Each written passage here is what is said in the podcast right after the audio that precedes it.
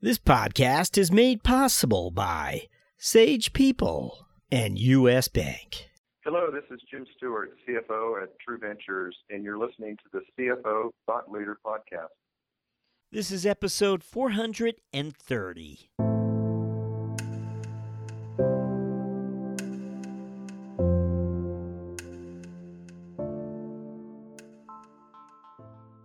Lot of our finance people are modelers. So they build models at the line of business level and they, they engage their business people in discussions around what's the success rate that we're going to think we ha- that we think we're going to have with this particular tactic that we're taking, um, and help us figure out what are the key metrics and what are what are the metrics that we can ignore because many metrics that that people will track and, and use are are lagging metrics and they're not core to driving the revenue model. And through a, through a period of trial and error, you can go back and figure out what are the key metrics that drive our revenue model, how do those also drive our cost models, and what, what leads to the best optimization of a mix of tactics that lead to revenue with lower costs that maximize profits.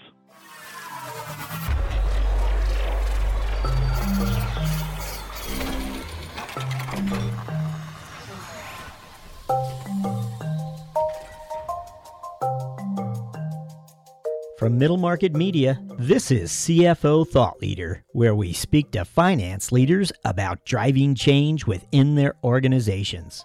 Hi, it's Jack Sweeney.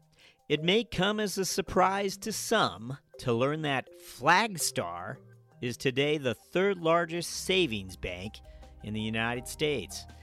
Meanwhile, in the fourth quarter of this year, Flagstar will close on an acquisition that's due to enlarge its footprint inside the states of Ohio, Indiana, and Wisconsin. One more reason we were pleased to catch up with Flagstar CFO Jim Ciroli recently. Our discussion with Jim begins after these words from our sponsor.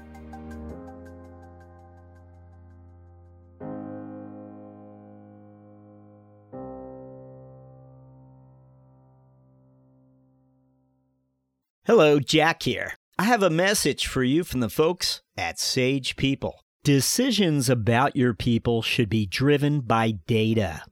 But is your HR department still using spreadsheets to keep track of your people? It's time to move to cloud. Understand what makes your employees tick.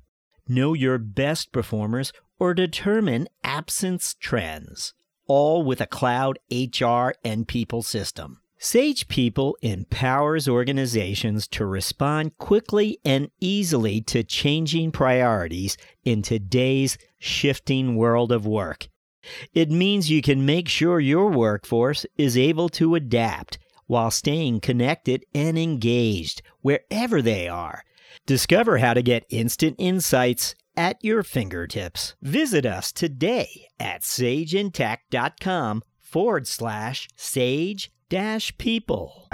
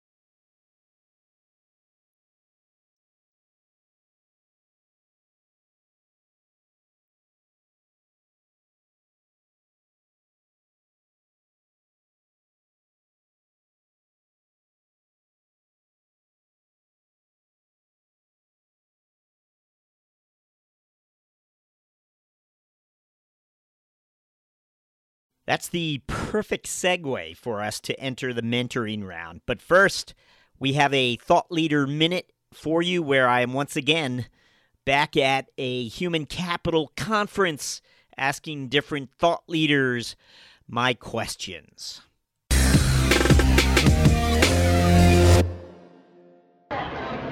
Hello, we're at the HR Tech Conference and we're speaking to Oracle's Gretchen Alarcon. Gretchen, the year is 2020, is the Employees Annual Performance Review alive and well? Great question. You know, I think what we're going to see, and we are two years out from that, so it's kind of coming right up. The movement has definitely been to more of a check in or an informal kind of a coaching opportunity. And I think that's great in terms of day to day course correction. I do still think there is value in some form of a look back and look forward at some period of time. Maybe it's not a formal first time you've ever seen the feedback performance review, but it might be a summary that says, here's the coaching you received over the last year. Here's where we'd like you to continue to grow over the upcoming year. By the way, here's also what's happened with your compensation. Here's some other growth opportunities. So it becomes more of not a just assessment, but an actual discussion around who are you, how are you performing, and where is your place going to be in the company. Gretchen, thanks for sharing your thoughts. Thank you.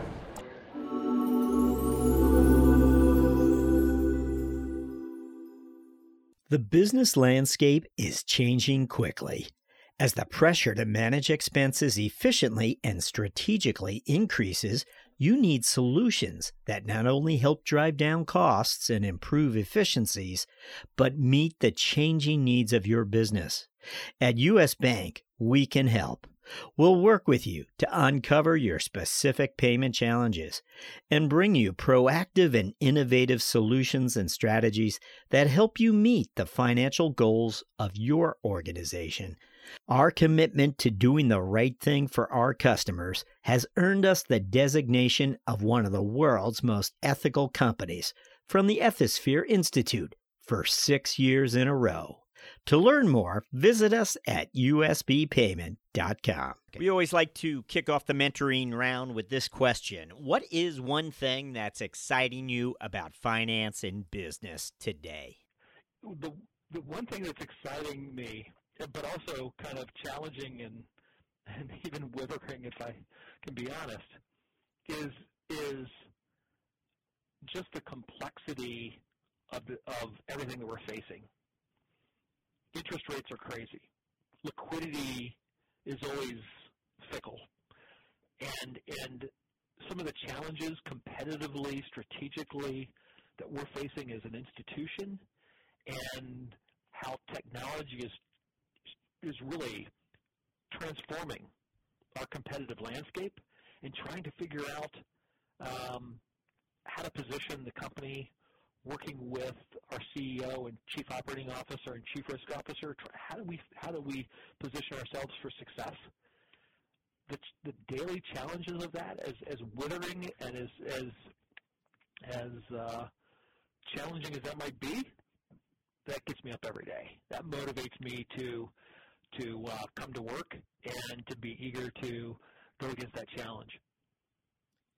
So, the first time you stepped in to that CFO office. I want to know, looking back now, and uh, what is that piece of advice you wish someone had given you, whispered in your ear that day? If you could go turn back the page, what uh, what would you tell us? You know, it's it's it's again, as much as I emphasize it, I also need to take a lesson out of my own book. It's all about the people. And as I said, when it, when it came to Flagstar, it was obvious early on that I had to change people. In fact, in the interview process, it was suggested that I had to, there was going to be some people change out. And I could do that, but but when you take some people out of the organization, even though everyone thinks that's the right decision to make, there's still some healing that the organization has to go through. And you, you know, again, it, it comes back to paying attention to the people side of, of leadership. And as, as I said, one of one of my mentors was the CEO at First Niagara, And one of the things he he taught me was at this level, at the at at the C level, 25. He said he he gave me a metric. He's like 25 percent of your time should be focused on the people side of your, of your job.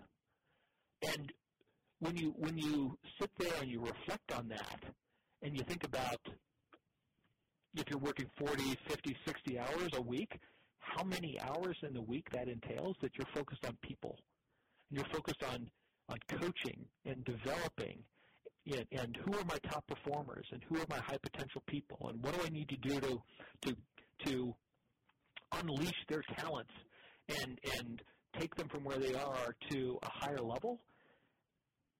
I think that's about right. Twenty five percent, and that's a, that's a challenge that I, I look at myself.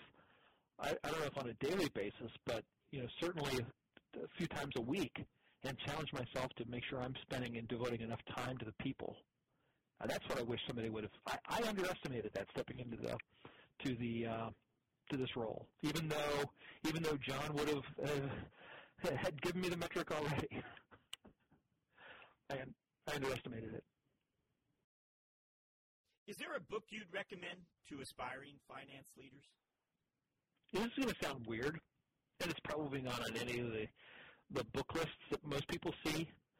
But there's a book called Team of Rivals by Doris Kearns Goodwin, and I, I'm I'm I'm not only a history buff, but I, I've, I've a special interest in reading about the leadership of the presidents. And when I read Team of Rivals,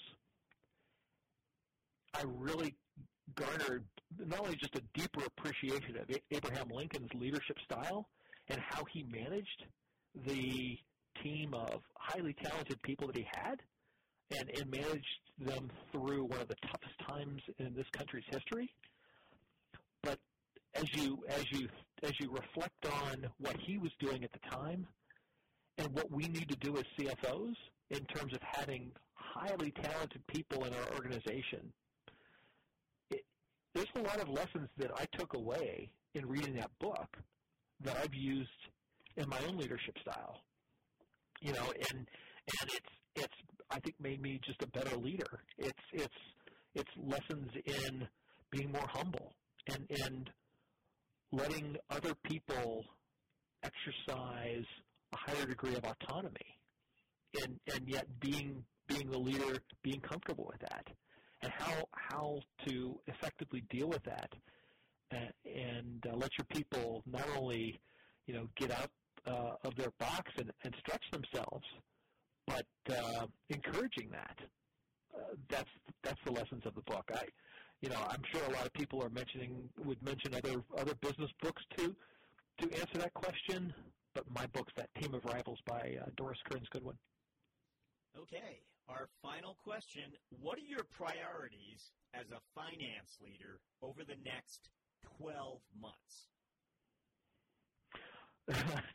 you know, as a finance leader, I, I, I, we, we had a risk discussion about this actually yesterday. I said um, this was to a group of auditors, and I, I think they were a little taken aback by this. Well, look, I'm trying to grow the stock price, and so they naturally went to, you know, kind of, you know, wow, that's a little bold. I said, look, our job is to add value. So it's, a matter of what what's finance's role in, in increasing our stock price and, and what finance's role is, and, and where I'm focused right now, is continuing to improve our analytical ability to help our business leaders identify what's going to make their businesses better. I tell my finance people constantly, it, our job isn't to isn't to drive the business earnings. Our job is to help those business leaders drive the business earnings and the, the distinction may be subtle, but it's important that we're carrying out business strategy through business people. And our job is to help them identify how to focus their, their energy and resources into those areas that are going to lead to greater profitability. And that's where we come back to building the models, and having the conversations at that level with our business leaders. What drives profitability? What do we need to do more of? What do we need to do less of? And when we do more of this activity that we think is going to drive profitability, let's let's let's let's hypothesize and let's test what we think those hypotheses are, and let's learn from that testing and come back and refine that and then test again. And through that iterative process of hypothesizing and testing, you'll learn what really does drive the business. And through that process, you'll you'd be surprised at how much you'll be able to improve the business. Jim Ciroli, thank you for joining us on CFO Thought Leader. Thank you, Jack. Thanks for having me.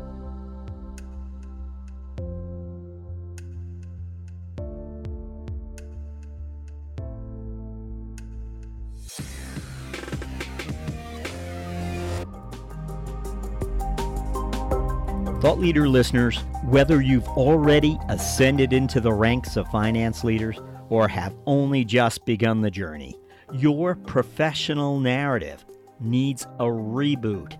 Join our email list at CFOThoughtLeader.com and receive my latest email series, Finance and the Power of Narrative. It's time to mobilize the past to achieve your goals. Thank you for listening.